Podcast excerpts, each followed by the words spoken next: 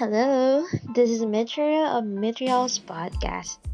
This podcast conveys different ways on how to express oneself through composition in English, Filipino, or even a dialect called Hiligaynon, whether in a self made poem, stories, and more, or a known one. Because the words we speak might not be enough to know what's on the mind and heart. Hopefully, you like this podcast and continue listening to it.